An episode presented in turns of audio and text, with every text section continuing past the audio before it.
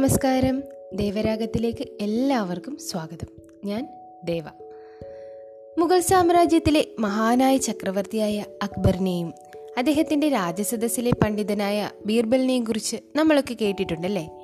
ബുദ്ധിശാലിയും സരസനും നയതന്ത്രശാലിയുമായ ബീർബലിന്റെ കഥകൾ വളരെ പ്രസിദ്ധമാണ്. അതിലൊരു കഥയാകാം ഇന്ന്. ഒരിക്കൽ അക്ബർ ചക്രവർത്തിയുടെ രാജകൊട്ടാരത്തിൽ പ്രശസ്തനായ ഒരു കൈനോട്ടക്കാരനെത്തി. രാജാവ് അദ്ദേഹത്തെ വളരെ ബഹുമാനപൂർവം സ്വീകരിച്ച് സൽക്കരിച്ചു. അതിനുശേഷം രാജസദസ്സിലേക്ക് ഉപചാരപൂർവം ചക്രവർത്തി അദ്ദേഹത്തെ ആനയിച്ചു.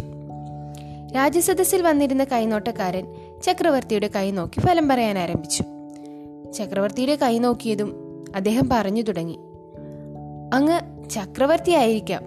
പക്ഷേ ഇത്ര നിർഭാഗ്യമുള്ള ഒരു കൈ ഞാൻ ഇതുവരെ കണ്ടിട്ടില്ല. ഇത് കേട്ടതും ചക്രവർത്തിക്ക് നീരസം തോന്നി. എങ്കിലും കൈനോട്ടക്കാരനോട് അദ്ദേഹം അത് പ്രകടിപ്പിച്ചില്ല. കൈനോട്ടക്കാരൻ തുടർന്നു. ചക്രവർത്തി അങ്ങയുടെ ബന്ധുക്കളും പ്രിയപ്പെട്ടവരുമെല്ലാം അങ്ങ് മരിക്കുന്നതിന് മുൻപ് ഈ ലോകത്തോട് വിട പറയും. ഇത് കേട്ടതും ചക്രവർത്തിക്ക് ദേഷ്യമടക്കാനായില്ല കൈനോട്ടക്കാരനെ കൊട്ടാരത്തിന് പുറത്താക്കാൻ അദ്ദേഹം ആജ്ഞാപിച്ചു. അതനുസരിച്ച് അദ്ദേഹത്തെ ഭടന്മാർ പിടിച്ച് കൊട്ടാരത്തിൽ നിന്നും ഇറക്കി വിട്ടു അയാൾക്ക് വളരെയധികം ദുഃഖവും സങ്കടവും തോന്നി.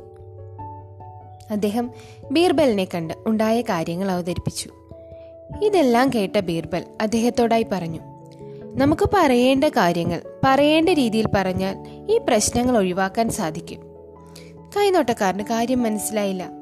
ബീർബൽ അദ്ദേഹത്തിന്റെ ചെവിയിൽ ചില കാര്യങ്ങൾ പറഞ്ഞതിന് ശേഷം വേഷം മാറി ഇതേപോലെ ചക്രവർത്തിയുടെ മുന്നിൽ പോയി കാര്യങ്ങൾ അവതരിപ്പിക്കാൻ ആവശ്യപ്പെട്ടു. ബീർബലിന്റെ നിർദ്ദേശപ്രകാരം കൈനോട്ടക്കാരൻ വേഷം മാറി കൊട്ടാരത്തിലെത്തി. രാജാവിന് അദ്ദേഹത്തെ മനസ്സിലായില്ല. ചക്രവർത്തി പഴയ പോലെ ഉപചാരപൂർവം സൽക്കരിച്ച് രാജസദസ്സിൽ കൊണ്ടുപോയി. അദ്ദേഹം കൈനോക്കാൻ ആരംഭിച്ചു.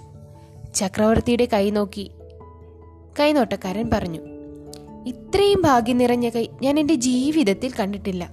എത്ര ഭാഗ്യവാനാണങ്ങ്? അങ്ങയുടെ പ്രിയപ്പെട്ടവരെക്കാളും ഒക്കെ വളരെയധികം കാലം സസുഖം സന്തോഷത്തോടെ ഐശ്വര്യപൂർണമായും അഭിവൃദ്ധിയോടെയും അങ്ങ് ജീവിക്കും.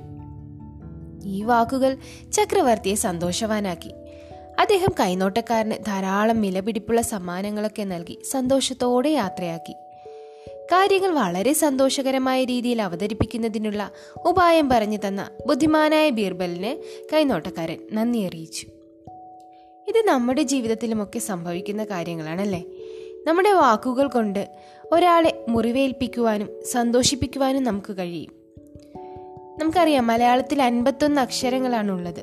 ഈ അക്ഷരങ്ങൾ ചേർത്തിണക്കി തന്നെയാണ് മറ്റുള്ളവർക്ക് വേദനിക്കാത്ത രീതിയിൽ നമുക്ക് കാര്യങ്ങൾ അവതരിപ്പിക്കാൻ കഴിയുന്നത്. വാക്കുകൾ ശരങ്ങൾ പോലെയാണ്. വാക്കുകൾ ആയുധങ്ങൾ പോലെയാണ്. അവയ്ക്ക് മൂർച്ചയേറെയുണ്ട്.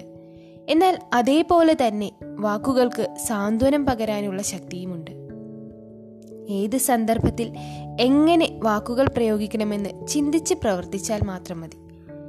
അപ്രിയ സത്യം പറയാതിരിക്കുന്നതാണ് എന്തുകൊണ്ടും നല്ലത്. അതുകൊണ്ട് നഷ്ടമൊന്നും ആർക്കും സംഭവിക്കില്ല. എന്നാൽ പറഞ്ഞുപോയ വാക്കുകൾ ഒരിക്കലും നമുക്ക് തിരിച്ചെടുക്കാൻ സാധിക്കില്ല. മറ്റുള്ളവരെ വേദനിപ്പിക്കാതെ കാര്യങ്ങൾ അവതരിപ്പിക്കുന്നതായിരിക്കും ഉചിതം. സന്തോഷം പകരുന്ന നന്മ പകരുന്ന വാക്കുകൾ എല്ലാവരിലേക്കും പകരാൻ നമുക്ക് ആകട്ടെ. നന്ദി